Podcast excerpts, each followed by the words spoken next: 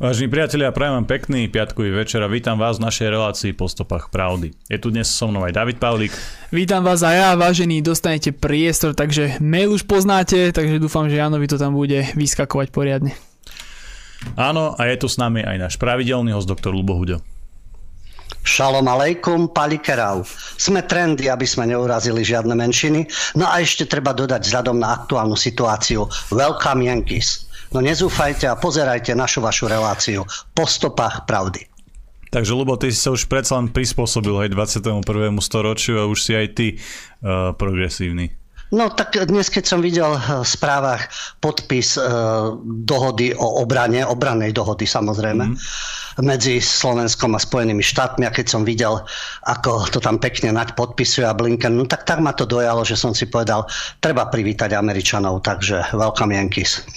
Ono, veľmi dobre si to povedal, že to je obranná dohoda, pretože v podstate vieme, že každá dohoda, ktorú s niekým uzatvára, uzatvárajú Spojené štáty, je vždy iba obranná, vždy sú to iba obranné sily. Takže to si veľmi pekne povedal. Uh, Ľubo, my sme sa stretli na proteste. Uh, ako to hodnotíš? Uh, aké sú tvoje názory na to? No vždy možno oponovať, že a mohlo byť ešte viac ľudí. Vzhľadom na to, uh, tie síly sú roztrieštené, ale veď na tento meeting, na tento protest proti prítomnosti Američanov boli pozvaní všetci.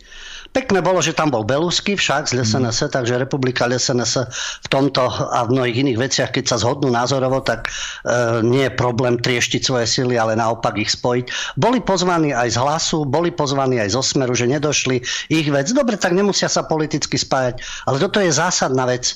To je ako v osemdesiatom deviatom takisto v uliciach boli aj ateisti, aj katolíci, aj liberálne orientovaní, aj konzervatívne orientovaní ľudia, aj národovci a vlastenci, patrioti, aj už vtedy akýsi svetoobčania alebo globalisti, dajme to, ale už boli tie zárodky, alebo teda taký internacionálny a československý a podobne. A všetci boli v uliciach, lebo chceli, aby ten režim skončil. To už tie okolnosti okolo, čo to bolo za frašku, ako využili ľudí, kto sa dostal k moci a tak ďalej, to už je ďalší vývoj. Ale to spájalo ľudí. Všetci tam boli. To bolo jedno, že či to boli herci, či to boli zamestnanci, z akejkoľvek vrstvy tam boli ľudia a podporovali to. A preto to malo tú odozvu. Hoci vieme, že uh, nemalo sa už nič zmeniť. Ako to už bolo dopredu dané víťazstvo. Ale tí ľudia to na tých uliciach nevedeli. Ani ja som to v tej chvíli nevedel. Ani tí ľudia, ktorí sme tam stáli. Tak, a to všetkých ľudí spájalo. Jednoducho mali dosť komoušov. To už teraz si môžeme rozoberať, čo toto je zase za partičku, ale však tomu sa pravidelne venujeme. Ale v tej chvíli, v tom osemdesiatom deviatom drvivá väčšina ľudí mala plné zuby toho, čo je dnes. Že sú v médiách nezmysly, že sa v televízii vysielajú skreslené správy a nie reálne sa informuje. Že je určitá papalašská vrstva, ktorá manipuluje ľuďmi a má výhody. A čo nesmieš povedať, čo môžeš povedať, kto sa dostane, akú kariéru robí, kto sa do akej školy dostane. Takže tá nespokojnosť bola, no a oni ju šikovne využili, ale opodstatnená tá nespokojnosť. A teraz samozrejme je tiež, sú zásadné veci. To, kto má názor aký na ekonomiku, na minulosť, na spôsob riešenia rôznych problémov, ale táto zásadná vec. Takže je fajn, že tam bolo toľko ľudí, koľko bolo a vôbec, že tá atmosféra si myslím bola vynikajúca, aj to, čo zaznelo, aj tá odozva, ktorá bola. A čo ma najviac teda ako na tom prekvapuje, to sú tie výhrady.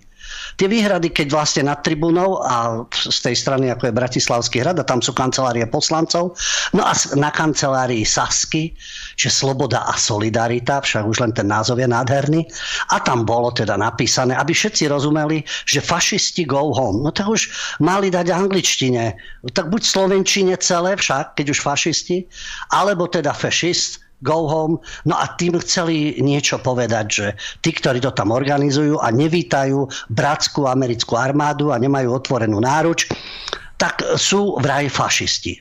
To je jeden uhol pohľadu. Jasne, že ľudia boli proti a napokon ten plagát aj zmizol. Ale to je presne také, také by som povedal, taká úbohosť. Tak vytvorte si vy svoje protesty, na nich sa zúčastňujete, tam nechodí nikto vám tam písať, že liberálni fašisti, poskokovia, vlastizradcovia a manipulátori alebo čokoľvek iné. To im tam nikto nechodí vešať kdesi nad hlavy, ale oni keďže nemajú protiargumenty, no oni majú všetky médiá. Veď všade sú, všade sú prítomní. To je jedno, či je to Saska, Oľano, Za ľudí a tak ďalej. Všade sú prítomní, majú svojich ľudí, sú zastúpení v médiách, prestitúti sú im naklonení, takže majú ten prístor, ale oni potrebujú narúšať, rozbíjať. Je to presne tá taktika ako Antifa. Nemá čo povedať, len chodiť rozbíjať, lebo program žiaden. Len frázy a taraniny.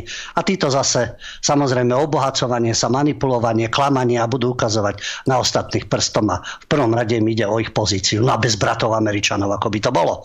Pochopiteľne. Takže čistí. A zase na druhej strane potom zase dehonestujúce rôzne reakcie, ktoré boli a spájajú tú akciu proti obrannej dohode so Spojenými štátmi s akýmsi bolševizmom. Kosáky, Kladiva, Stalin, tí, ktorí protestujú proti tým americkým základňam, vlastne chcú sovietský zväz, vlastne chcú stalinizmus. A zase na hlavu postavené.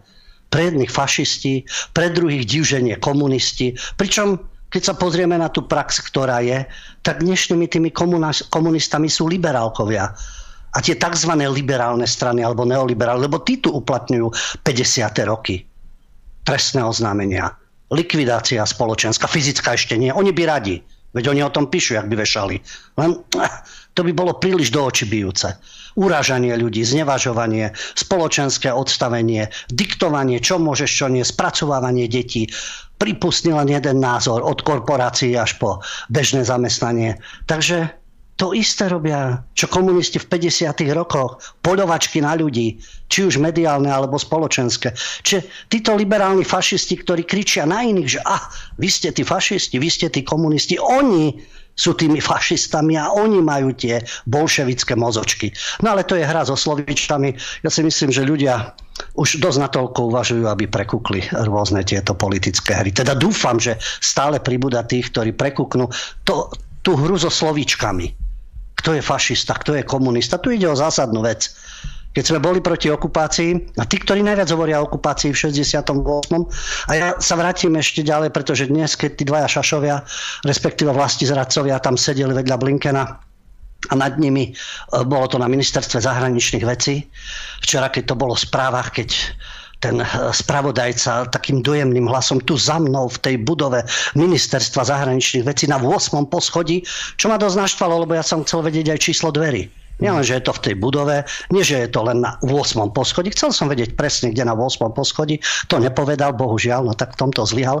Ale dnes, keď ukazovali to podpisovanie, tak nad nimi bol obraz Washingtona, otca zakladateľa.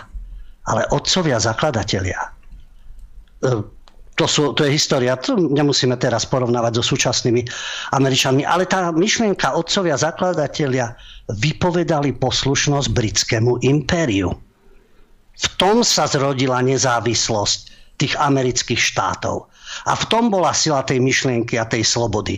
Takže vzoprieme sa britskému impériu. Však väčšina z nich boli anglosasi, pochopiteľne. No boli bieli, no. To je ďalší zločin. Neviem, aký mali byť, ale boli bieli. A vzopreli sa britskému impériu. Fajn.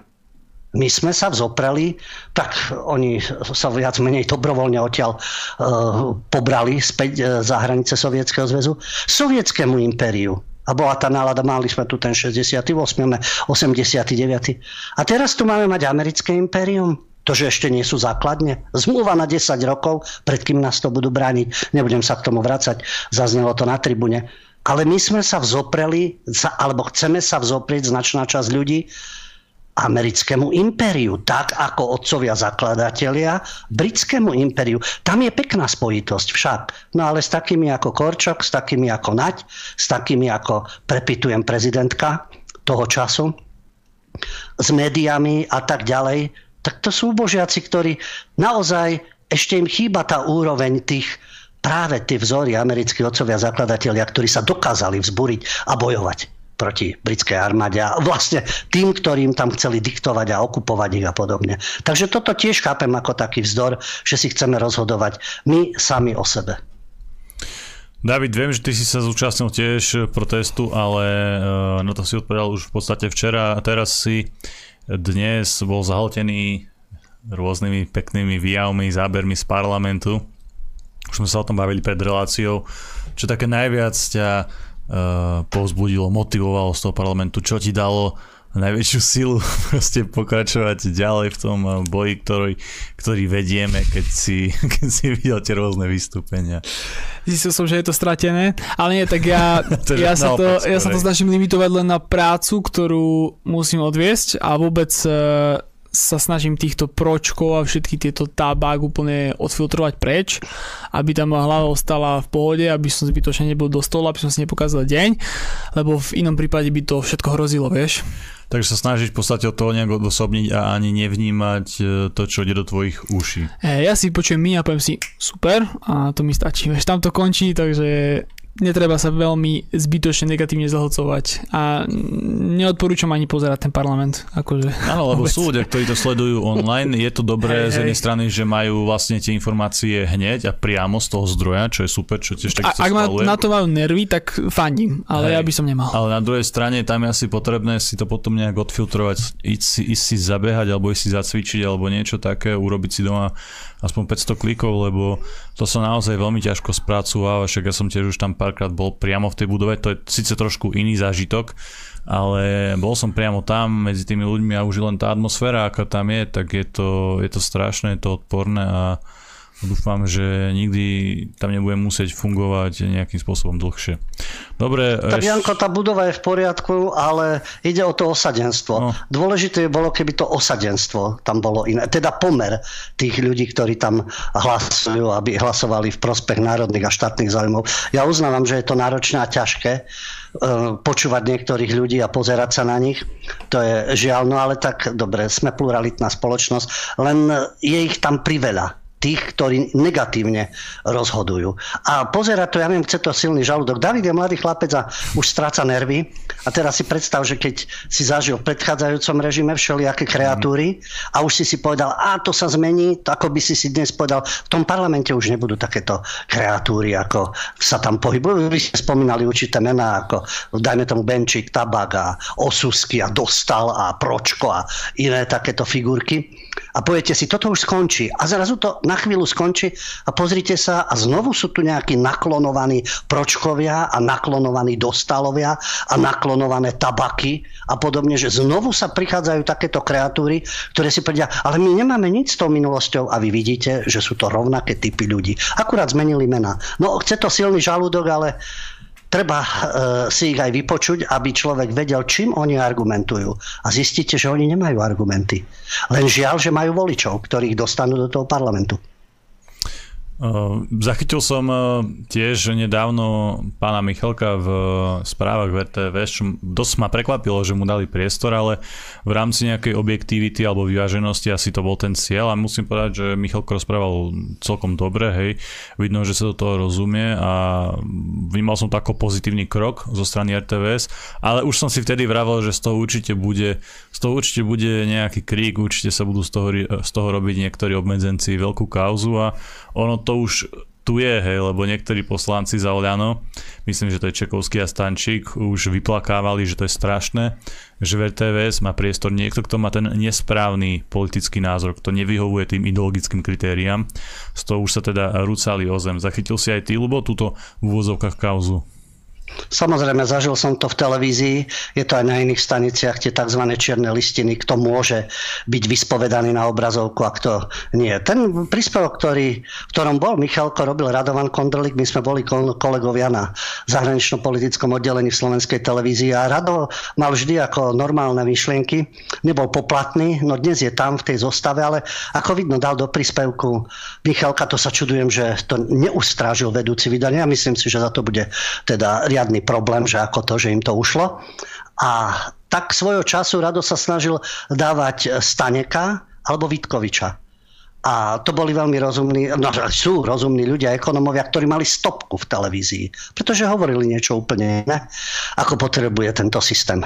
Zvrátený systém, paranoidný a absurdný.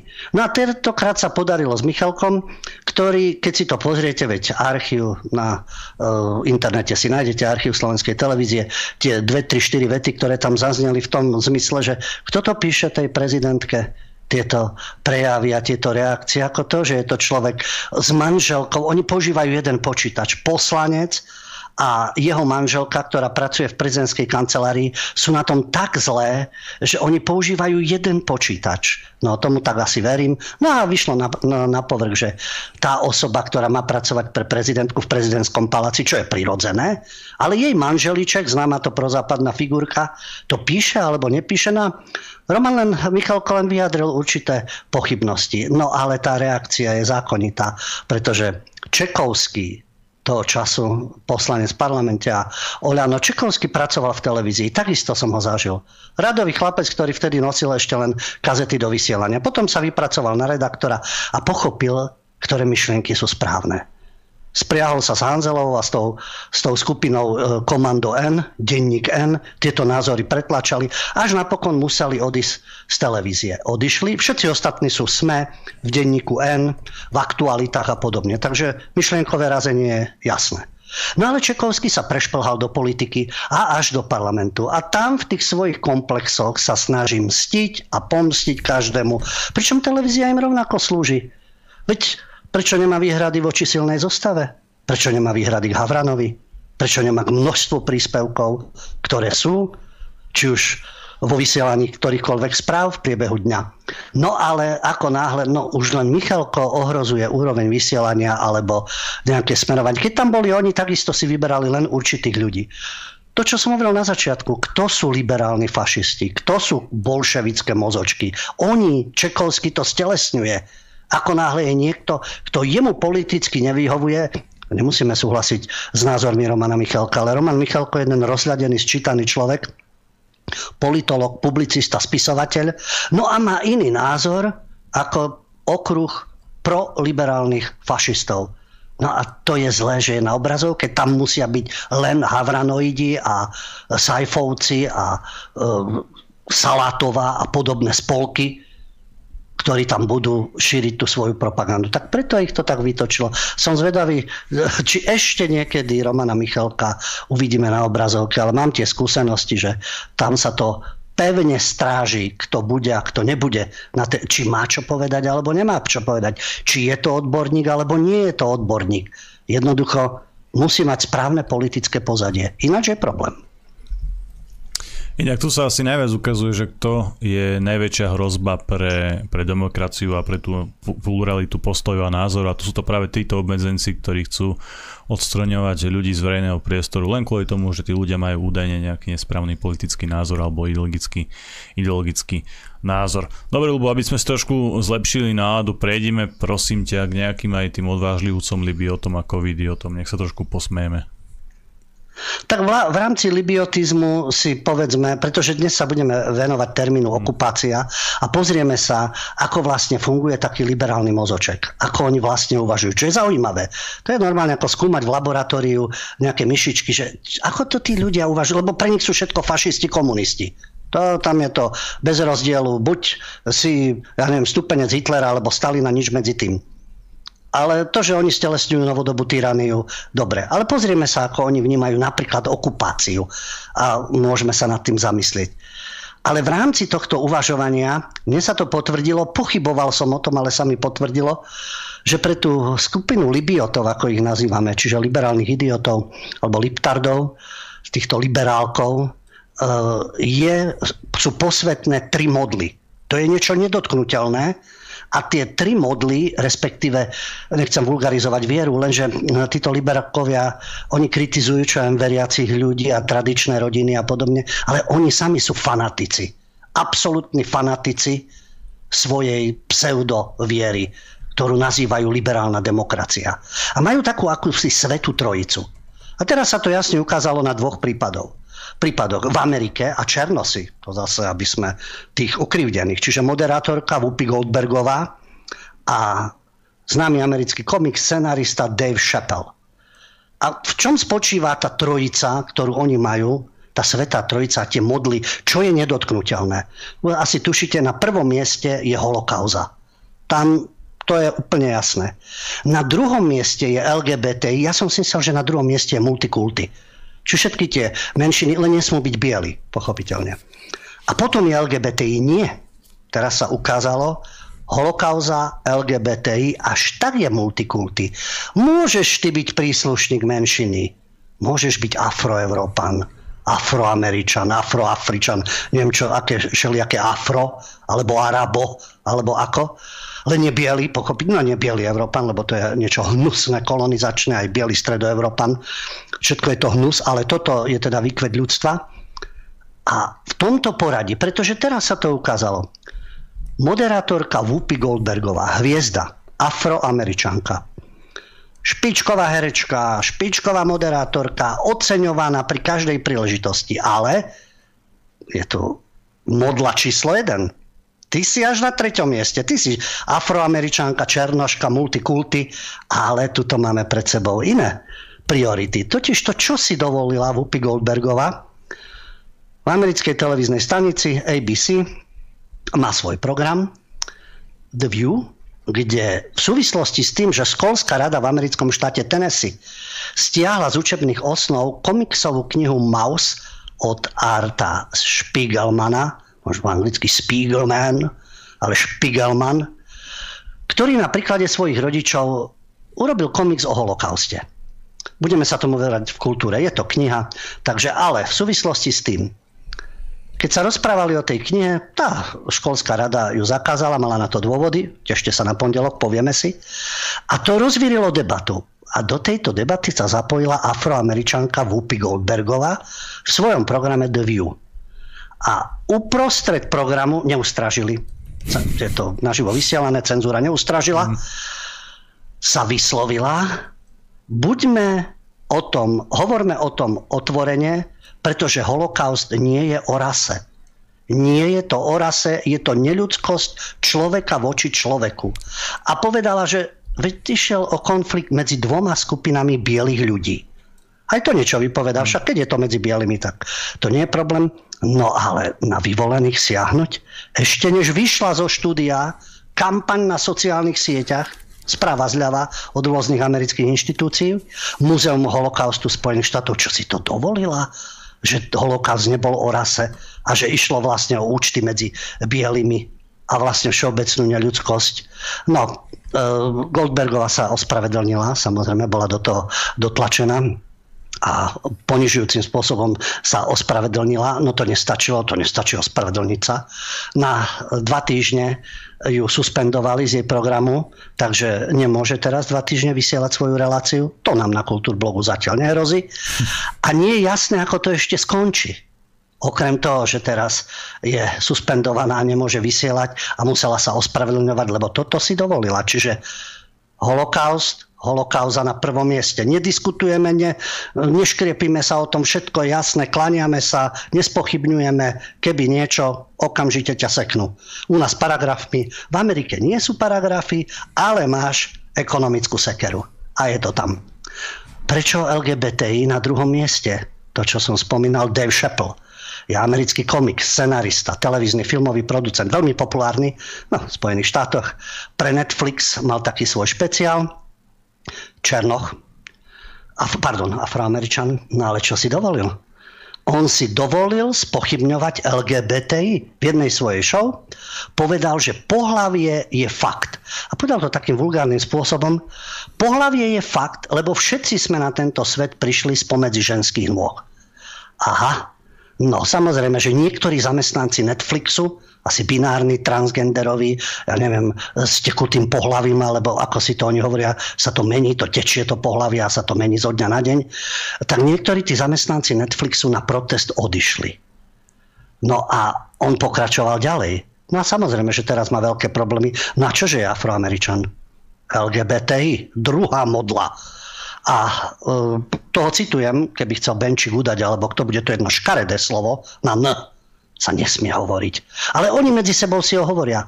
Členovia gangov, afroamerickí umelci a podobne. Takže citát.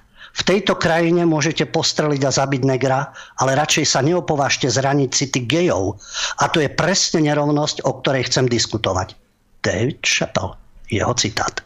No a takže si dovolil kritizovať el gé bé té í, tak samozrejme obrovská kampaň. Tiež sa budeme venovať v kultúre. Týka sa to amerického komika, týka sa to kultúry. Takže tu sa jasne vyprofilovalo po poradie, ako to vyzerá v tej ich liberálno-fašistickej Svätej Trojici. Holokauza, Goldbergova, prekročila si to Goldbergova, aj keď si čierna, afroameričanka. Šepl, aj keď si afroameričan, ale obtrel si si ústa o tekuté pohlavie. Takže pozor, holokauza, el gé bé té í až tak multikulty a bé el em. Len sa to potvrdilo.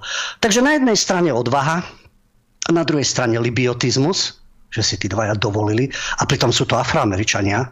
Nevyzdvihujeme bielých supremacistov, nie nacistov, supremacy ako nadradenosť a podobne, takže nie. No a v rámci libiotizmu pochopiteľne pokrytectvo. Pokrytectvo svedčí o človeku, môže tárať v prejavoch, čo chce. Madam z prezidentského paláca, Vogue Barbie, missus Mossad a podobne, navštívila Dubaj. A stretla sa tam s korunným princom Abu Dhabi, Abu Dhabi a úradujúcou hlavou štátu. Spojené arabské emiráty. Spojené arabské emiráty, sedí tam veľká bojovnička, ekobojovnička za ľudské práva a tak ďalej. Do Číny sa nejde. To je samozrejme, ani počas olympijských hier. Tam sa porušujú ľudské práva. S Putinom, tak to sa samozrejme, že sa nestretávame, nediskutujeme, lebo tam tiež sú porušované ľudské práva. No ale v Spojených arabských emirátoch, tam, tam je raj pre ľudské práva.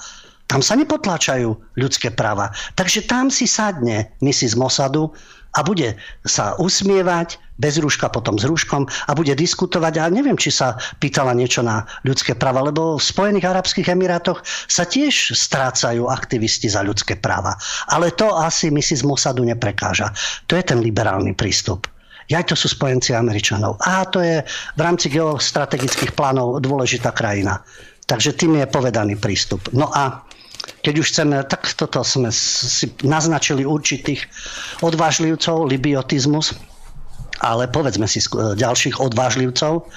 A tí odvážlivci sa týkajú aj covidiotizmu, ale tých covidiotov, ktorí tvrdia, že neočkovaní sú problém a sú dezoláti, a títo naďovci a títo stupenci, čo zistila americká univerzita, americká, nie čínska, nie ruská. Takže títo obdivovatelia výtačia amerických armád a všetkého amerického. Univerzita Johna Hopkinsa, to je pri New Yorku, zbierala dáta a zistila, že lockdowny majú na zníženie počtu úmrtí na ochorenie covid devätnásť mizivý vplyv. nula celá dve percentá. Tá analýza vychádzala z, z rôznych dát v rôznych častiach sveta. A Hopkinsova univerzita vyjadrila toto stanovisko. Naša analýza ukázala, že lockdowny majú minimálnu či dokonca žiadnu účinnosť ako nástroj na ochranu verejného zdravia, ale zanechávajú za sebou obrovské ekonomické a sociálne problémy. A preto tvrdíme, že metóda lockdownu nestojí na vedeckých základoch ako nástroj na ochranu ľudí proti pandémii. Tak ja už neviem, že či aj podľa Nicholsonovej, to je odborníčka však, v medicíne a vo výskume a tak ďalej, podľa Nadia a podľa všetkých týchto sú vedci z univerzity Johna Hopkinsa dezoláti. Dobre, nebavíme sa o očkovaní, bavíme sa o lockdownoch. Údajne je lockdown nezmysel a nič nerieši. Takže veľmi zaujímavé zistenie, čo stojí za to sa zamyslieť. Ďalšia jedna veľmi škaredá absurdita zo západného sveta, Daily Telegraph, sme v ú ká. Daily Telegraph prišiel s informáciou, že v londýnskych nemocniciach sedemdesiat percent chorých na COVID bolo prijatých s inou chorobou a COVID dostali až počas pobytu v nemocnici. No, e- Treba mať aj zmysel pre humor, veď stand-up komici nás presviečajú, keď ripu tam, kde sa má, kde to majú povinné. Tak my môžeme aj opačne, pretože možno nám to Denny potvrdí, ale údajne v Londýne koluje takýto vtip, že keď vypočúvali človeka, človeka podozrivého z vraždy svojej ženy a kamaráta, že ako zomreli, ako sa to stalo, tak povedal, vrátil som sa domov skôr a našiel som ich spolu v posteli. A čo sa stalo potom? Obaja zomreli na COVID. Tak dá sa to aj takto zdôvodniť. Na COVID môžeme hodiť čokoľvek.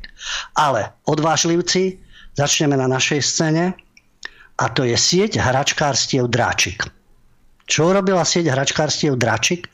Na svojej internetovej stránke bol, zverejnila banner s nápisom Slováci si želajú mier pre všetky národy.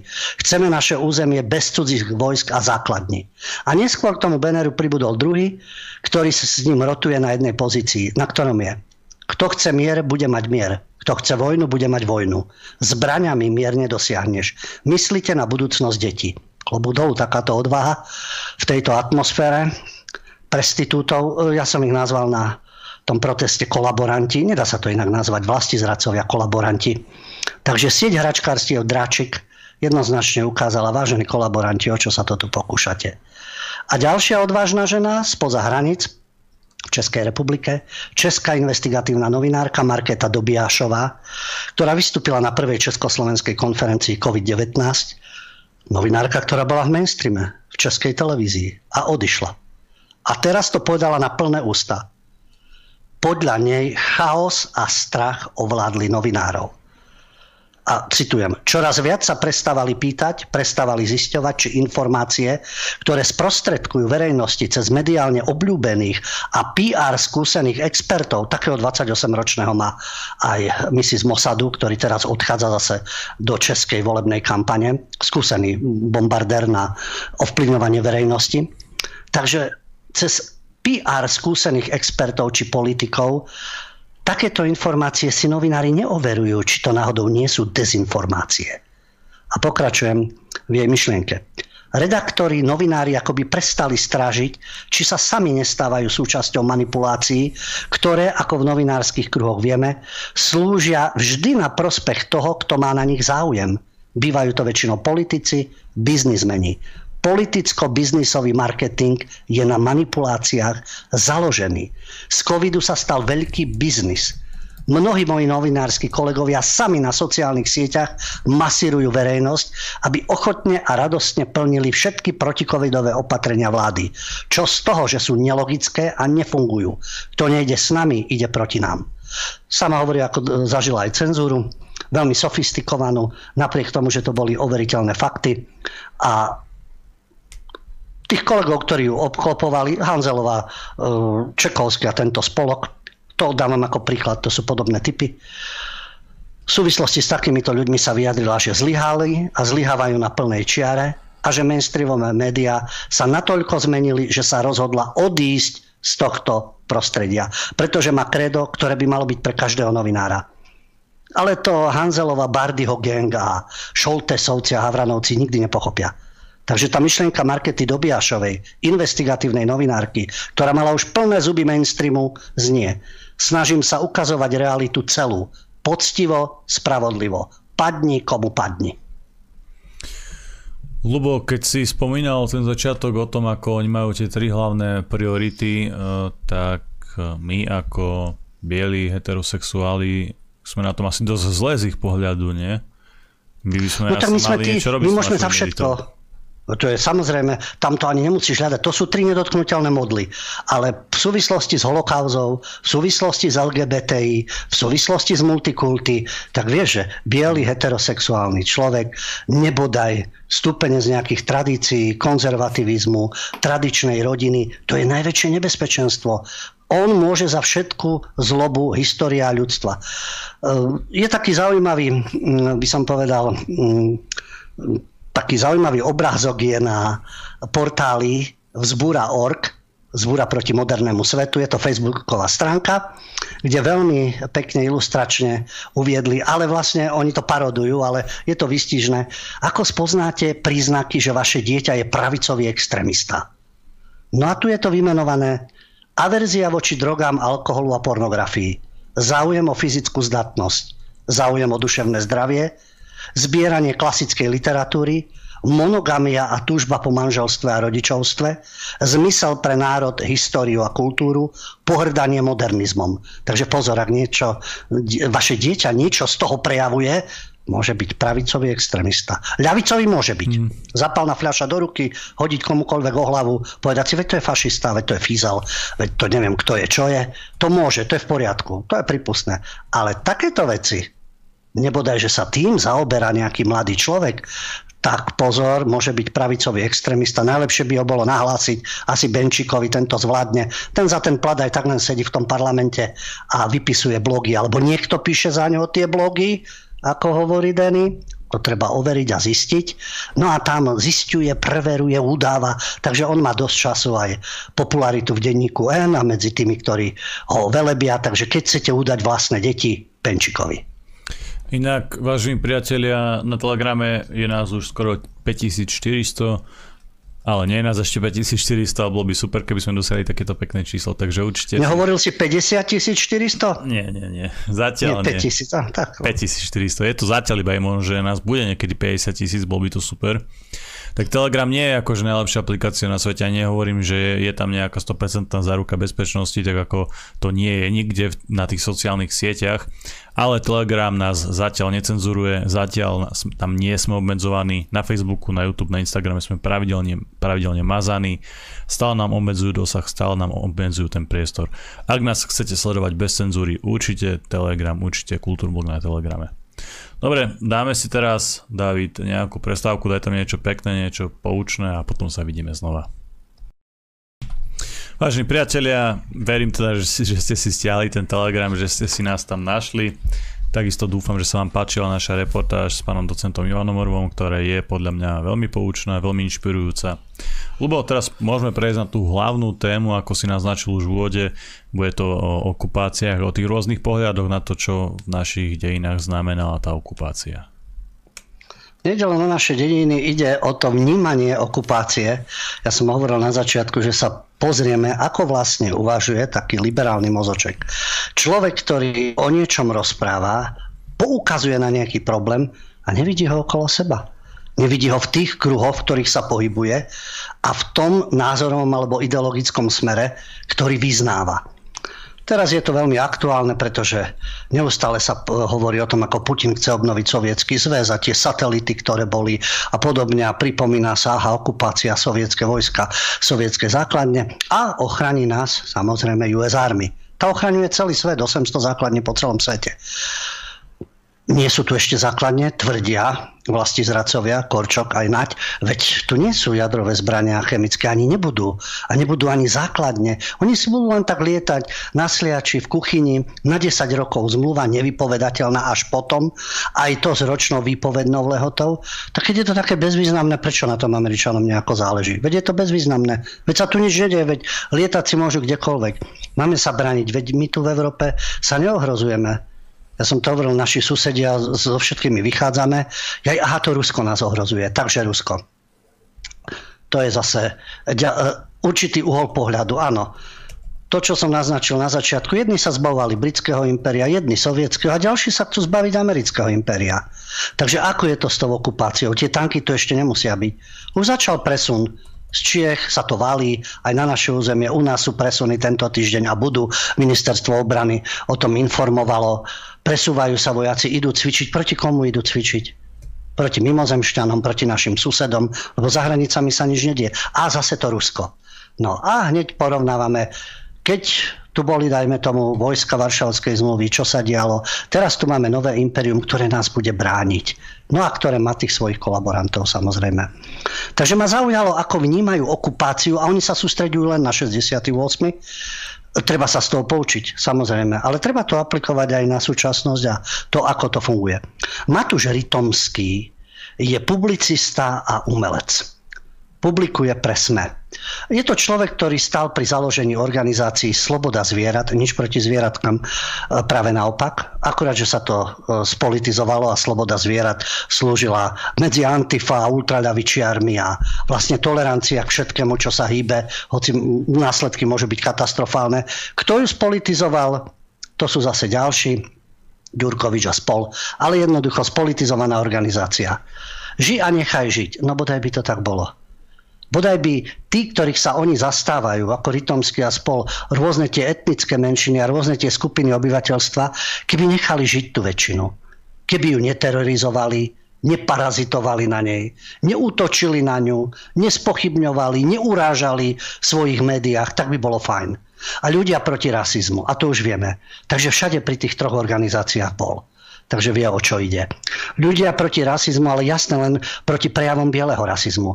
Cigánsky rasizmus nie, černošský rasizmus nie, sionistický rasizmus nie, keď tak Havran so Šoltésom pourážajú všetkých, však vzhľadom na svoj pôvod, ale etnicita nehrá úlohu, ale vždy to schytajú Slováci, Slovania, Rusi. Takže úžasné organizácie a tento publicista umelec v SME napísal jednu zaujímavú úvahu, ako hovorí s dcerou o okupácii. On ju napísal v dvetisícosemnástom, ale zdá sa, na tých ich myšlienkových pochodoch sa nič nezmenilo. A tie zaujímavé argumenty, ktoré sú tam, alebo tie dôvody, preto hovorím, že skúmame liberálny mozoček.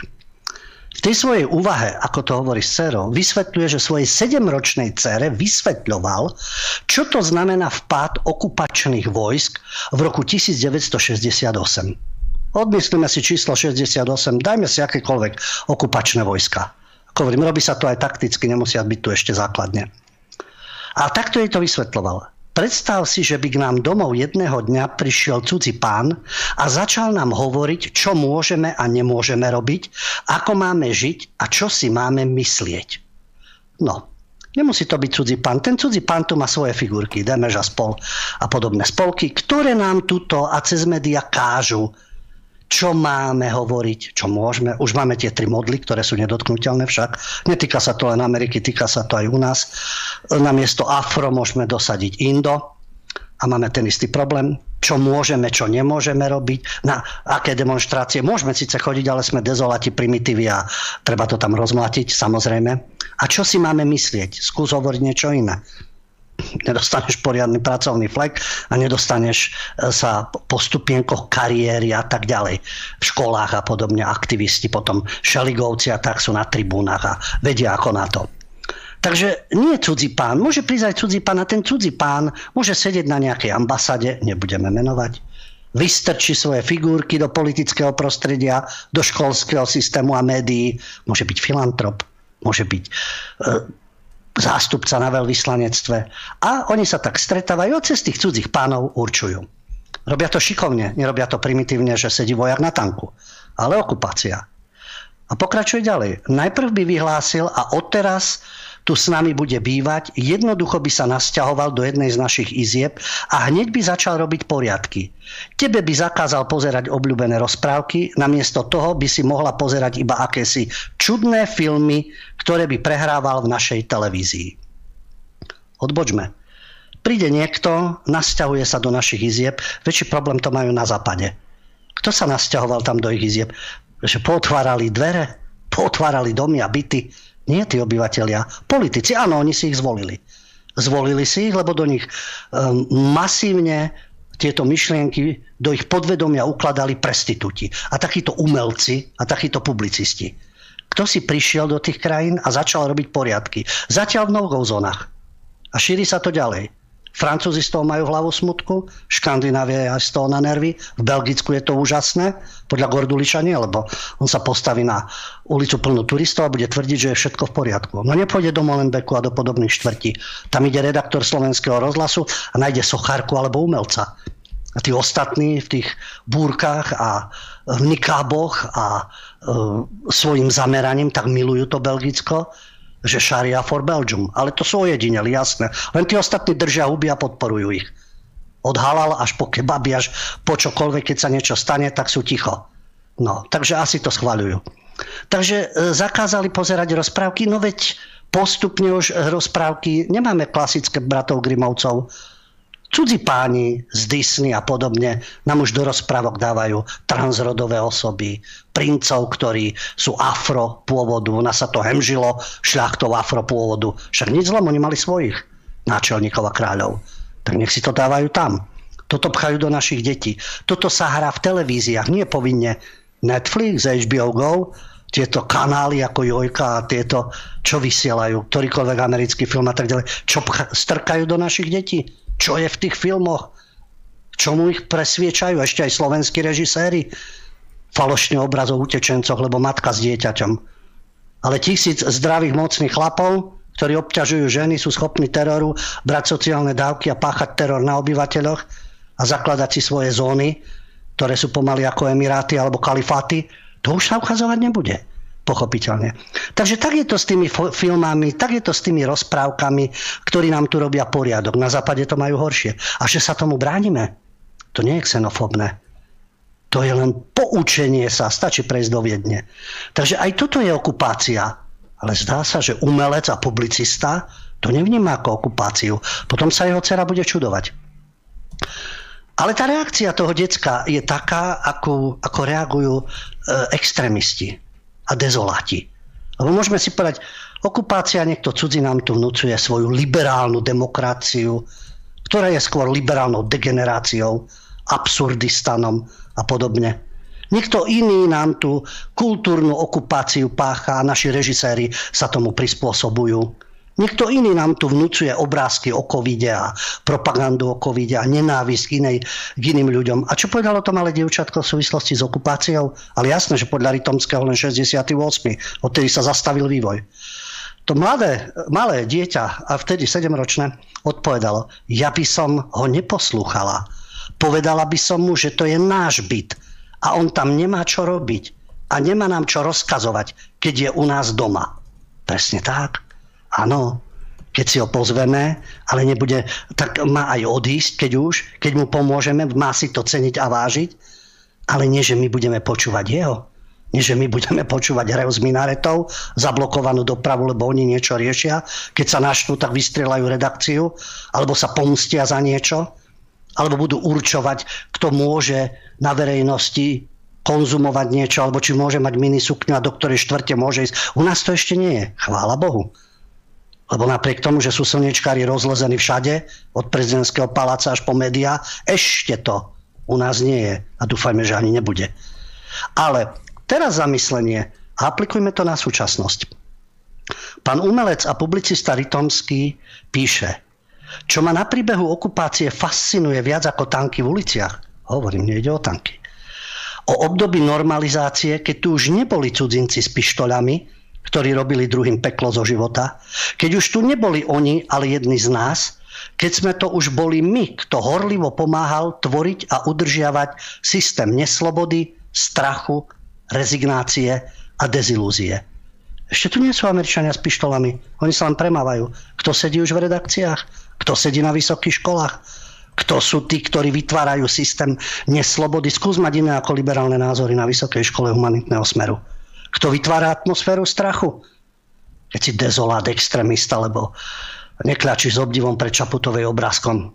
Rezignácie, to sa už nedá zmeniť, tak sú, tak sú v tých redakciách rozlezení, na tých školách manipulujú mládež, v tom parlamente majú ústavnú väčšinu. A dezilúzia, má zmysel ešte niečo robiť? No má, samozrejme. Takže kto to tu vytvára bez pištolí? Nie sú to títo liberálni fašisti? Nie sú to tí propagandisti zo SME, Aktuality.sk, z denníka N, rozlezení po všetkých televíziách, poprepletaní navzájom. To je jedno, ktorý je to televízny kanál, nie stanica. Takže áno, aj mňa to udivuje na okupácii. A to tu ešte nie sú s tými pištolami. A už sa im slúži. A ďalšia veľmi zaujímavá myšlienka. Porozprávame sa o tom, že aj dnes sú medzi nami mnohí pripravení zradiť, pridať sa na stranu silnejšieho, hľadať za každých okolností iba výhody pre seba a ublížiť pre tieto výhody aj svojim blízkym. O kom to hovoríme? O Naďovi, o Korčokovi, o Dzurindistoch, ktorí nechali zabíjať Srbov. O kom to tu rozprávame? Kto je dnes na strane silnejšieho? Americké impérium. Sovietské tanky zmizli, Varšavská zmluva sa rozpadla. Kto je tu teraz to impérium? Kto je ten silnejší, ktorému sa oplatí slúžiť? Za čo sú peniaze? Veď Emilko Hodal jasne povedal, vy hlupáci, robte v mimovládkach. A nebudete žobraci a nebudete jesť to, čo jete a tak ďalej. Mladé chlapča, šikovne liberálne vychovávané na exkluzívnej strednej škole, na ktorej chodí aj modelka Čaputová, teda dcera súčasnej žiaľ prezidentky. Takže áno, to sú tí ľudia, Demešovci a podobní a Naďovci pre výhody, na strane silnejšieho, pre svojich blízkych, pre svoje rodiny zaradiť a budú nám tvrdiť, ale my to robíme pre národ. Mhm. Takže to sú tí, a neviem prečo to nevidí publicista a umelec zo SME, pretože keď hovorí o týchto predajných na strane silnejšieho, ktorí robia pre svoje výhody a nepotrebujú mať pištole pri hlavách, tak si povedzme, kto to tu u nás víri, napríklad mimovládne organizácie. Čo je s výnimkami? Sa pozastavíme. To nie sú mimovládne organizácie v rámci sociálnych služieb, charita, starostlivosť od dôchodcov. Na to sa takí Mesežníkovovci a Demešovci z Vysoka vykašľú. To nie sú mimovládne organizácie v oblasti zdravotníctva. Napríklad pacienti s rôznym konkrétnym ochorením. Šport, rôzne športové kluby. Vzdelávanie, osveta, to sú rôzne propagácie, vedy, techniky a tak ďalej, môžeme o ktorej okoľvek oblasti. Oni sa schovajú za vznešené termíny. Ochrana ľudských práv, presadzovanie vyšších štandardov, ktoré chcú vo Washingtone a v Bruseli. Monitorovanie ľudských práv, ohrozovanie životného prostredia, schováme sa za eko, veď Missus Mossadu začala s ekom, samozrejme, a prepracovala sa až do dnešných pozícií, keď slúži teda záujmom, ale vždy zásadne cudzím. No a to sú tie práve, dá sa povedať, je taký termín na to, v angličtine je to en gé ó u nás, mimovládne organizácie ako No Government Organizations, ale je taký termín, ktorý vystihuje týchto kolaborantov. A ten sa volá Go and Go. To znamená mimovládky organizované vládou, s cieľom podporovať politickú legitimitu tých, ktorí sú pri moci. No a tieto vlastne vládne organizácie, ktoré sa tvária ako mimovládne, ktoré podporujú súčasnú moc, keď sa pozriete okolo seba, í vé ó, Inštitút pre verejné otázky. Slovenská, no, majú Slovenská, ale je to nezisková mimovládna organizácia, založená v roku deväťdesiatsedem, devätnásťstodeväťdesiatsedem. Vtedy ešte, ako bojovali proti vláde, ale od dzurindizmu verne slúžia, v ktorej je Mesežníkov, Bútora, Ďarfašová, Zora Bútorová, komu asi slúžia, akému systému, Globsek, ďalšia nepolitická mimovládna organizácia, hlavná aktivita, každoročné organizovanie Globsek Bratislava, Global Security Forum, bezpečnostné fórum, kde sú všetko figurky zo západu, pochopiteľne, a presadzujú americkú zahraničnú politiku a ich predstavu o bezpečnosti. A potom sú tu takí, ktorí kolujú z jednej strany na druhu, nie z jednej na druhu, ale z jednej do druhej, do tretej tejto mimovládky Go and Go, ktoré podporujú systém a to, aby zostávali pri moci. Taká nadácia Pontis, potom Nemecká spoločnosť pre zahraničnú politiku, dé gé á pé pre Strednú Európu a potom Globsec. To je taká postavička, Milan Nič sa volá, asi nomen omen. Cez tieto organizácie pravidelne odborník, analytik, ktorý presadzujú tú pozíciu v štýle nové americké storočie alebo Pax Americana, jedno imperium. Takže kto tu slúži pre svoje výhody, kto tu slúži pre silnejšieho? Ja neviem, Američania im držia pištol pri hlave. Nie, vedia, že tu so silným treba ísť a túto politiku presadzovať. Takže z tohto pohľadu sa môžeme pozrieť na okupáciu. Kto ako vníma okupáciu? Veď sloboda názorov, nech si ju každý vníma ako chce. Niekto vidí šesťdesiatosem, niekto vidí súčasný dohovor, niekto vidí tú činnosť tých tzv. liberálnych, tzv. liberálnych síl, ktorí upevňujú pozíciu určitého systému a určitých politických síl. A potom je tu zaujímavá myšlienka, s čím, no kto iný prišiel ako Milan Šimečka, starší, pardon, Martin Šimečka, Martin Šimečka, keď píše o knihe, ktorá podľa americkej odborníčky, akej inej, americkej politologičky Barbary Walterovej, podľa tej knihy, ako vznikajú občianske vojny, ako im zabrániť, tam je návod určitý. A on si kladie otázku, viete si predstaviť, že by na Slovensku vypukla občianska vojna? Alebo občianska vojna, niektoré predpoklady na jej vypuknutie splňa aj Slovensko. Títo vojnoví štváči, samozrejme, že nestačí, že americké imperium sa musí rozliezať a schovávajú sa, že to je sloboda Ukrajiny, sloboda Gruzínska, Kazachstanu. Ale veď nech je, veď oni sa slobodne rozhodnú. Aj pobaltské republiky, ktoré mali vždy zlú skúsenosť so Sovietským zväzom, lebo ich okupovali. Ale nech sa rozhodnú. Ale prečo ich Američania musia hneď zožrať? A prečo sa na to musí rozpínať? A vedia, že to vyvolá problém s Ruskom. Čo tak novú bezpečnostnú štruktúru? Tá už dávno mala byť do deväťdesiatych rokov. Veď Varšavská zmluva padla. Tak kam sa rozpínalo impérium? Prečo sa nevytvorilo niečo v Európe, aby sme spolu normálne vychádzali? Ja, že Rusi sú expanzívni, ale Američania nie sú. Preto majú osemsto základní po celom svete. Preto majú všade svojich poradcov, svojich emisárov, preto všade organizujú cvičenia, tam, kde nie, vyvolajú revolúciu, ktorú podporujú takí Demešovci a Ničovci a Mesežníkovovci a podobne. Ale ináč to všetko podľa kritérií slušnosti, ľudskosti a férovosti. Takže ešte aj občianska vojna na Slovensku zišla by sa však, veď treba dezolátov odstraniť. No ono to s tou občianskou vojnou, to môže byť aj naopak, keď ju niekto chce provokovať. Lebo môže dojsť na tých, ktorí rozoštvávajú. Oni tvrdia, že rozoštvávajú, to už vieme dopredu, fašisti a Smer. Oni nič. On sa oháňa, Martin Šimečka, známa to e, proslovenská postava, pochopiteľne, ktorá vždy pracovala pre Slovensko, aj celý rodinný klan, vždy im záležalo na Slovensku. Je to vidieť na každom vyjadrení, na každom postoji, na každej funkcii. Takže sa oháňa americkou politologičkou Walterovou, ktorá teda píše, ako vznikajú občianske vojny, ako v tej krajine vlastne dochádza k tým konfliktom, tých rôznych skupinách, ktoré sa dostávajú do konfliktu. A Volterová obvinuje z toho sociálne siete. No tak áno, najlepšie je mať jeden ústredný denník, New York Times alebo denník N, a ostatné informácie nepotrebujeme, všetci ostatní klamú a zavádzajú však. Takže sociálne siete sú ten problém, lebo to sú zápalné šnúry, podľa Volterovej. To sú tie algoritmy, ktoré sú tam, slúžia ako katalizátor násilia. Ja neviem, však práve že alternatívne médiá sú blokované. Tu je problém, nie že to podporujú. A že ich vinou sa šíri pocit zúfalstva, no to zúfalstvo vytvárajú súčasné systémy a tí, ktorí ich vedú, vytvárajú u určitej časti obyvateľstva zúfalstva. Ale oni hovoria, Volterová, o akejsi demokracii, ktorá je zraniteľná. No aká to je demokracia? Ale pred príchodom sociálnych sietí tá demokracia ešte odolávala krízam, ale teraz tie zlé sociálne siete môžu za to, že vydláždili cestu nepriateľom demokracie a umožnili ju rozkladať znútra. Takže iné názory, polemika, otázky, to je rozkladanie znútra. Tak najlepšie bolo zakázať ten internet alebo ho zrušiť. No a napokon Volterová dochádza k tomu, že tá, to riziko občianskej vojny podľa tých rôznych kritérií sú tzv. Anokracie. To je niečo medzi diktatúrou a demokraciou.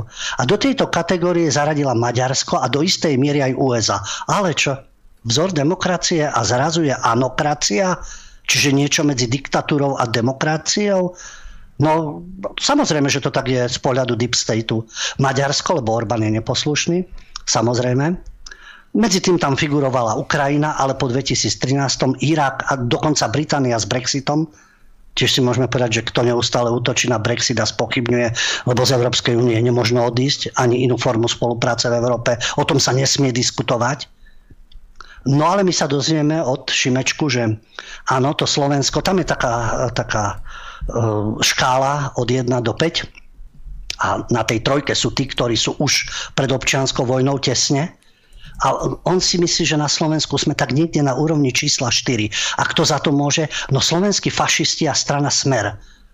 Lebo že vytvárajú v ľuďoch dojem, že ich voliči sú ľudia zvláštneho razenia, napríklad sú to odporcovia očkovania, čím im znemožňujú voliť iné strany. Zaujímavá myšlenka však. Vytvárať v ľuďoch dojem, že sú ľudia zvláštneho razenia.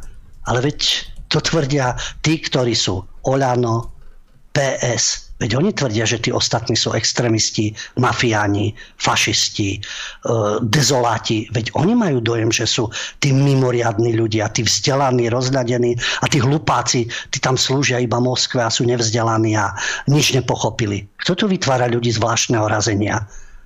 A ďalšie, čo je ako podľa neho tým faktorom, je slabá vláda a slabé inštitúcie. No na to tá vláda a inštitúcie, aby nás dusili, prenasledovali a ničili ekonomicky a ničili psychicky. Na to sú dosilné. Takže aké majú byť silnejšie? Ako izolovať dezolátov do nejakých táborov? Alebo naopak? Takýchto covidiotov, ktorí automaticky slúžia, to by musela byť zase iná vláda. Takže podľa neho je tu nádejou, že Slovensko nesklzne do občianskej vojny, lebo je nedostatok zbraní vďaka prísnym zákonom. Hm? To má niečo do seba.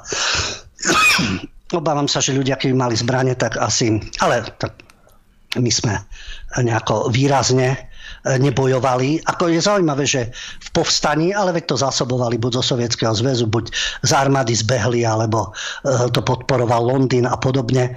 Takže sa, tie zbranie tam boli a tým, že armáda zbehla. Ale v šesťdesiatom ôsmom už neboli žiadne zbranie. Proti okupantom nešiel nikto. Kde boli vtedy tí partizáni a bojovníci za slobodu, ktorí v štyridsiatom štvrtom bojovali za slobodu? Už v šesťdesiatom ôsmom nebojovali. Až takí starí neboli. Keď mali osemnásť dvadsať v tých partizánskych oddieloch. Takže vtedy ja, to sa nebojovalo, lebo, lebo. Lebo to už boli bolševickí bratia, alebo ako to nazvať. To sú tiež také, také paralely z histórie, na ktorými sa dalo zamyslieť. Ale najlepšie prichádza na záver. Preto hovorím, že čo sa týka pokrytectva, to sú liberáli číslo jeden. To sú neprekonateľní. Aj v demagógii, aj v osobnom živote, v svojom egoizme a narcizme. Takže táto Barbara Walterová, ktorá takto teda varuje a ponúka aj riešenie. Investície do vzdelania, najmä v základných školách, možno súhlasiť, ale neformovať deti, aby boli ohlupované multikulty, alebo boli ohlupované proamerickou propagandou, aby im boli skresľované dejiny a zaoberali sa el gé bé té í a mám pohlavie, nemám pohlavie, aké pohlavie budem mať. Takže áno, vzdelanie už v základných školách, ale nie to, čo tlačí liberálny systém. Zlepšenie sociálnych služieb, zdravotníctva, áno, nestrašiť ľudí len, že pozomierajú, ale to zdravotníctvo má byť na úrovni, že ho rozkradali predchádzajúce vlády, všetky vlády ho rozkradajú, čo robia pre ne? A tí najväčší liberálni ekonómovia, tí by len privatizovali a poisťovňa a nemocnice a zase sa len na tom nabaľovali. Zlepšenie života. Tak ho zlepšujte, ten život. Potom nebudú ľudia nespokojní. A vytvoriť hrádzu proti nenávistím a dezinformáciám na sociálnych sieťach. Nielen na sociálnych sieťach. Vo všetkých médiách. Hrádzu proti nenávisti. Neurážať ľudí, ktorí majú odlišný názor. A nešíriť dezinformácie.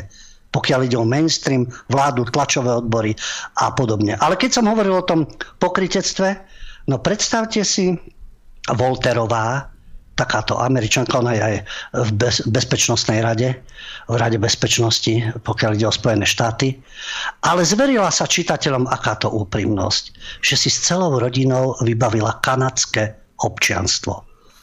Typické liberálne krysy. Najprv vyrobia rozvrat, a potom ujdú. Ja sa len pýtam, kam budú utekať liberálne krysy zo Slovenska. Oni si myslia, že to budú na večné časy. To si mysleli aj sovietskí okupanti a komunisti. No a neviem, už asi nie do Kalifornie, lebo to je liberálny raj, aj s tými masami bezdomovcov v el ej a s, gangi, s gangami na každom kroku. Takže asi do Kanady, ako Volterová. No lenže už aj tu ľuďom praskajú nervy. Viď konvoj slobody. Únia vodičov, Pardon, tá je kolaborantská únia vodičov nákladných vozidiel v Kanade, odsudila protesty. To sú protesty stoviek nákladných, niektorí tvrdia tisíce, iní stoviek, záleží od, či je to mainstream alebo alternatíva.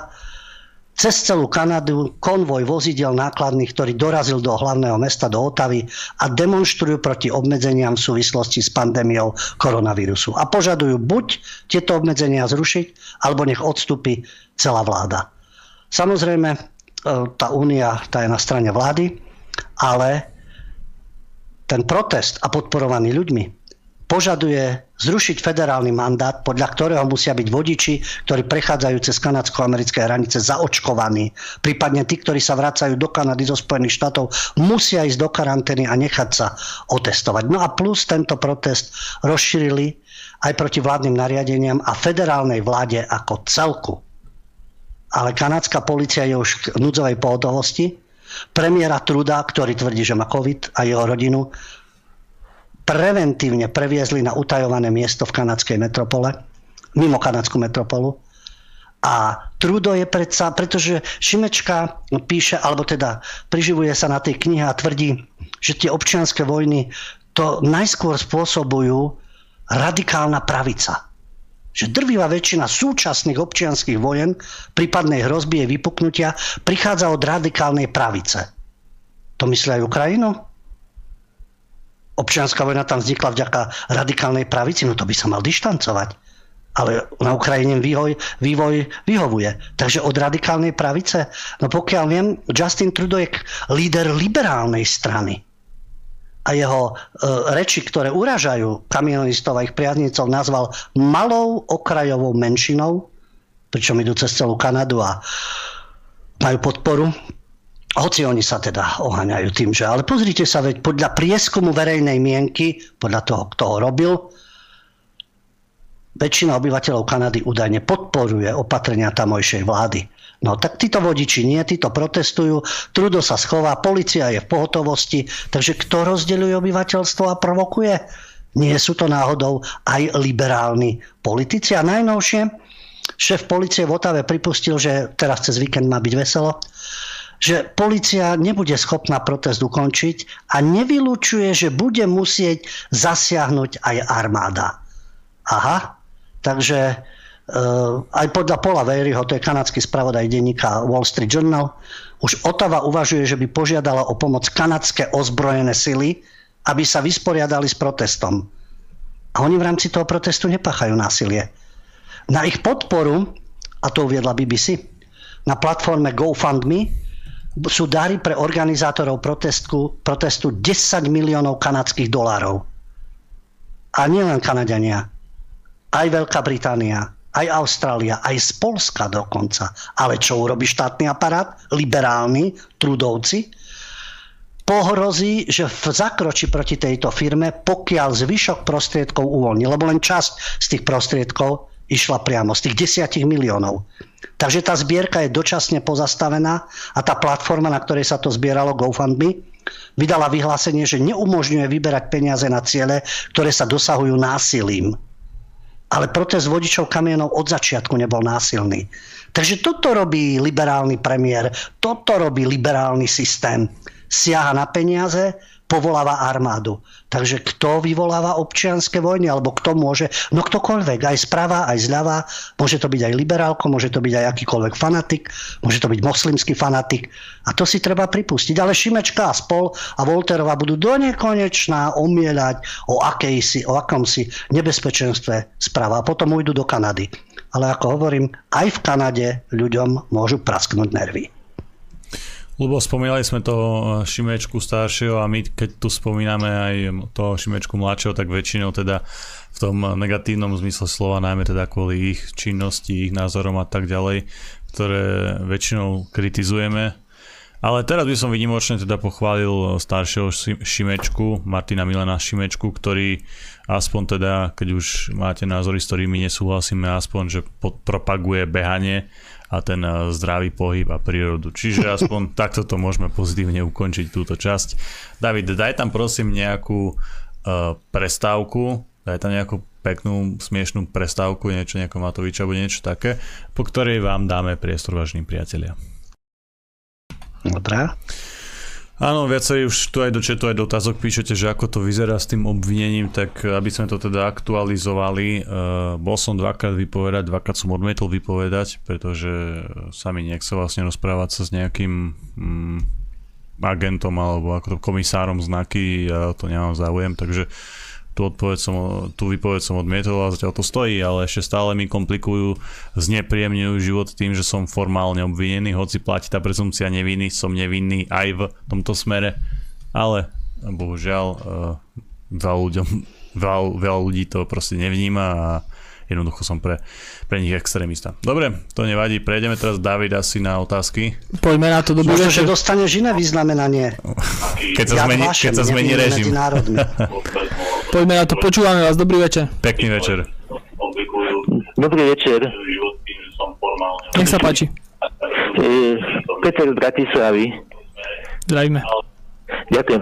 Chcel by som povedať jedno, nemám otázku. Čo sa týka budovania vojenských základní v Sliači a Malackách. Je zaujímavé vedieť, že obe letiská už boli bombardované ako vojenské základne a pritom zahynuli aj civilisti.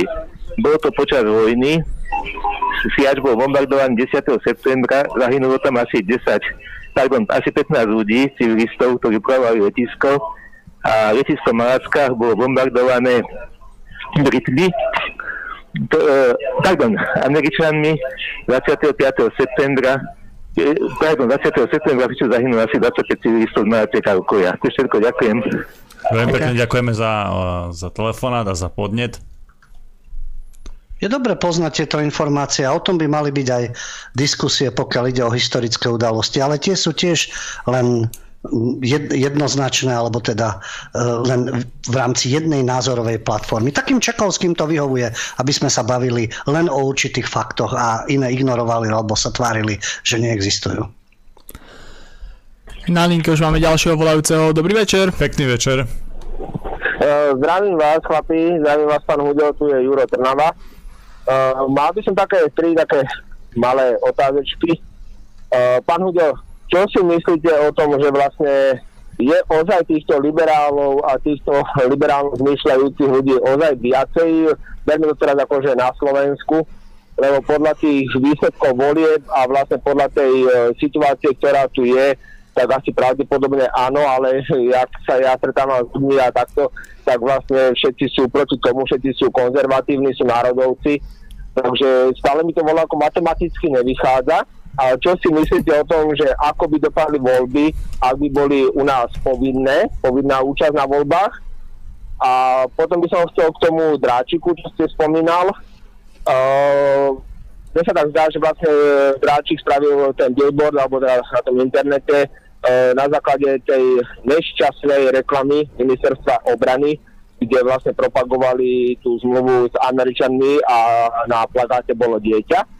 No a potom som čítal voľakú reakciu na to a Eugen Korda, ten moderátor, ten sa vlastne tam dosť na tom vyvršil svojím spôsobom, takže či o tom niečo viete. No a posledná vec k tým hlavnej téme, čo ste spomínal ohľadom tých okupácií, tak vlastne takéto kresťanské porekadlo, že Boh do domu, teda host do domu, Boh do domu, sa pravdepodobne bude asi musieť zmeniť uh, podľa tejto dnešnej situácie na host do domu, diabol do domu. To by bolo z mojej strany všetko. Super. Ďakujeme. Veľmi pekne ďakujeme za otázky, majte sa. Takže pôjdem od poslednej. To ste skonštatovali s tým, ako je to s tým, s tým Bohom a s tým hosťom. A kto je vlastne host, to je zase ďalšia vec. Ako by sa host mal správať, samozrejme, a nie zmeniť sa na okupanta. A to neplatí pre armády.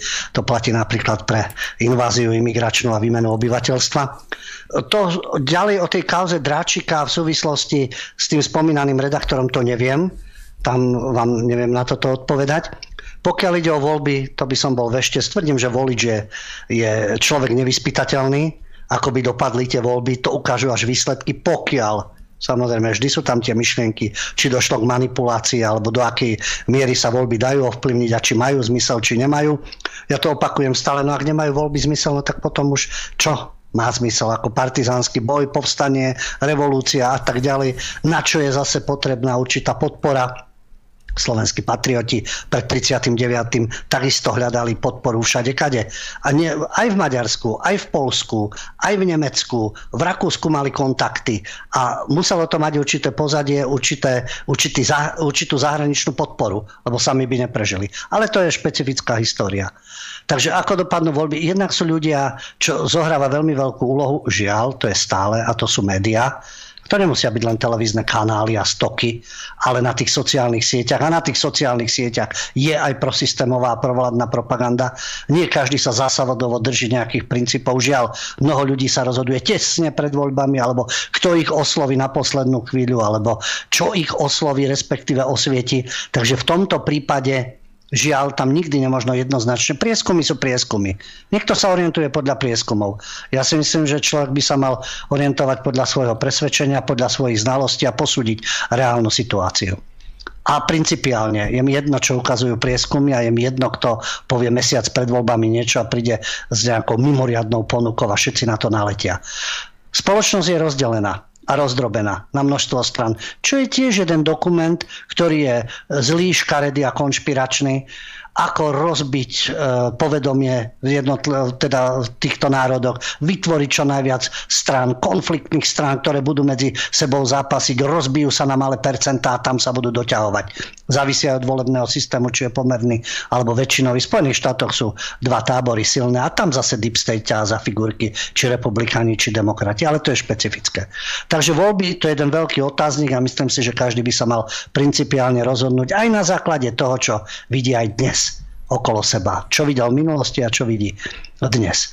A pokiaľ ide o, tú, o tie tábory, no aj prieskumy ukazujú, že tých liberálov by malo byť podstatne menej. Viac ich počuť. Vidíte, to je zo pár ľudí, o ktorých počujete. To sú tri redakcie, štyri, prisluhovači v ostatných redakciách, z týchto mimovládok, tí všelijakí poradcovia. Ich zase nie je veľký tábor, ale majú prostriedky, majú skúsenosti, ktorým odovzdávajú tí, ktorí už desaťročia manipulujú, samozrejme v rámci právneho štátu, demokracie a tak ďalej, všetkých tých ich, tých ich fráz, ale budú hovoriť o hybridnej vojne, ktorú vedie jedna aj druhá strana. My vieme, že len Rusi vedú hybridnú vojnu. Druhá strana ju nevedie vôbec od osemdesiateho deviateho aj predtým intenzívne a má na to, nie som spomínal tie mená Ivo, Globsek, Pontis a tak ďalej. A koľko je ešte takýchto. Takže myslím si, že nie je ich väčšina. Samozrejme, že ich nie je väčšina. No ale keď je pasivita v tomto tábore, neliberálnom, mnohí mávnu rukou, voľby nič nezmenia, nejdeme. A oni prídu k voľbám. Príde hoci polovica ľudí, to nie je referendum. Stačí, že príde hoci len štyridsať percent a dobre organizovaná sila v rámci tých štyridsať percent. Stačí, že bude mať pätnásť niekto a už vyhral na celej čiare. Takže v tom je to, vo vplyvňovaní a v organizovanosti. Na, na to treba vyburcovať ľudí. A ten liberálny tábor sa burcuje, burcuje. To je pravda, oni prídu poslušne, Čaputovci a čo aj v komunálnych voľbách Valovci a všetky tieto pastrany, ktoré sú protinárodné, prídu. No a národný tábor sa žiaľ požiera medzi sebou a to je, to je potom problém, aby získali pozície. Pretože v tom dnešnom parlamente, keď bolo viac pronárodných strán, nemyslím tie, ktoré sa len formálne hlásia k tomu, ale ktorí sú ochotní niečo robiť. A nielen preto, aby sa dostali k moci, tak by ten pomer síl bol iný. Dobrý večer. Pustíme si ešte jednoho volajúceho. Nech sa páči. Nech sa páči. Pekný večer. Dobrý večer. János Tisovca. Neviem, či ste zachytili, pán Hudo, ale Fico dneska na internete vyzýva všetky strany politické, opozičné, aby sa dostavili v útorok na ten protest. Ja neviem, keď som bol teraz na proteste, tak sa vravelo, že sa nevie, kedy sa bude preberať tá zmluva. Ja by som chcel vtedy, ale to je jedno, kto to vyzýva. Podľa mňa síce ma nahneval, že tam nevyšiel, keď sme volali, ale podľa mňa i bolo treba ísť a zatrhnúť toto, lebo to sa úplne rútime do záhuby. To nie je, že len my Slováci, ale to celý svet, podľa mňa. Toto je, toto je, ja neviem, či sú ľudia u nás na Slovensku, buď sú zhypnotizovaní dáky, lebo to aj v robote. Čo mi do blba voľať a, a vôbec ani, ani keby si to neuvedomovali, že čo sa tu vlastne deje. To ja, to ja to nechápem tých ľudí. Neviem, či som ja blázon, alebo sú ostatní, čo okolo mňa žijú blázni potom. Dobre, díky a majte sa. Ďakujeme. Veľmi pekne ďakujeme za telefonát. Majte sa.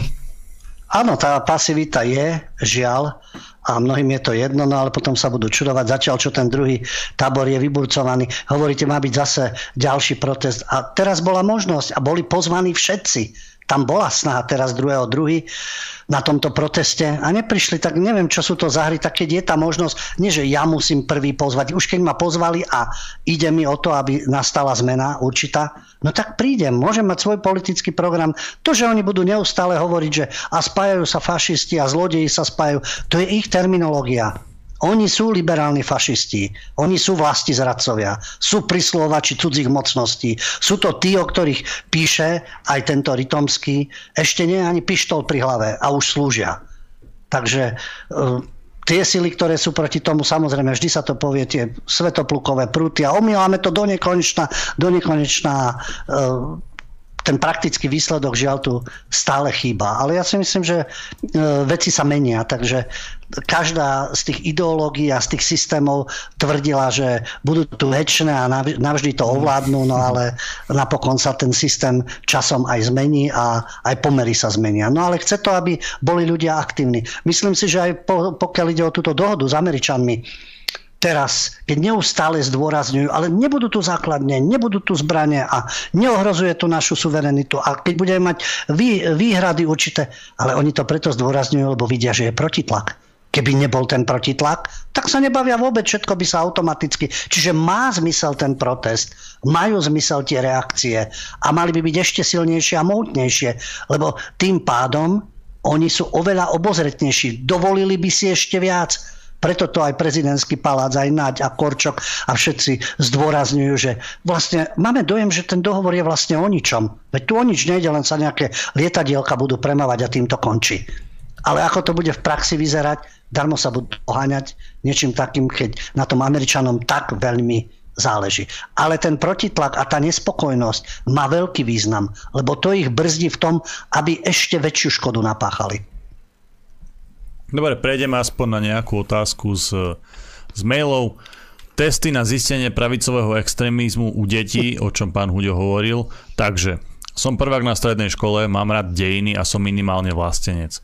Podporujem republiku, cvičím aktívne a športujem, takže asi si ma Benčík už zapisuje. Pekný večer.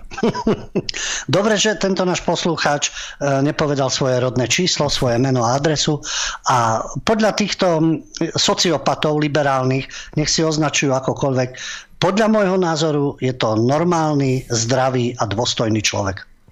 Divákovi, ktorý písal mail, gratulujem k pozitívnemu výsledku v teste a držím mu palce, dúfam, že ho to teda bude baviť, že na tej ceste vydrží čo najviac, prajem mu veľa šťastia pri tom vzdelávaní, pri tom fyzickom rozvoji a tak ďalej. Dúfam teda, že sa možno niekedy aj stretneme, pretože ja rád stretávam zaujímavých ľudí, ktorí na sebe makajú. Dobre, vážení priatelia, náš čas sme už dnes naplnili, ja vám veľmi pekne ďakujem za vašu pozornosť a za vašu podporu. Bol tu so mnou David Pavlík. Ďakujem, že ste tu s nami boli. Majte sa.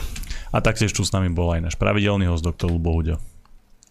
Ďakujem za pozornosť. Ja ešte na záver chcem zdôrazniť, pretože je to taká čudná forma výkladu, ako náhle odmietate ú es Army a odmietate to, aby sa tu rozliezali a cvičili. To neznamená, že tí ľudia, to je jedno, či som to ja, alebo ktokoľvek, či je to z politického tábora, alebo bežní ľudia, že chcú obnoviť Sovietsky zväz, že túžia potom, aby to patrilo nejakému impériu. Nie, práve že nechcú impéria. Chcú žiť dôstojne, normálne a vychádzať, ak je to možné, pretože s niekým sa bohužiaľ nedá vychádzať, pokiaľ je agresívny a neustále má záujem o tom, ako vás podrobiť a niečo vám nútiť. Takže vychádzať aj na ľavo, aj na pravo, aj so západom, aj s východom, v normálnych, zdravých vzťahoch, a neželať si panstvo žiadneho impéria ani vnúcovanie. A vytvoriť samozrejme tak bezpečnostnú štruktúru, aby sme si pomáhali. Aby sme sa poučili z minulosti, hlavne susedské štáty.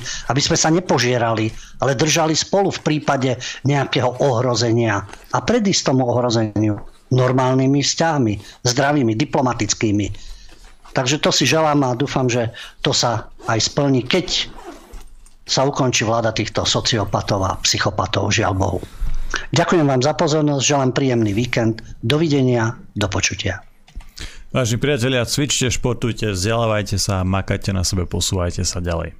Vážení priatelia, prajem vám dobrú noc.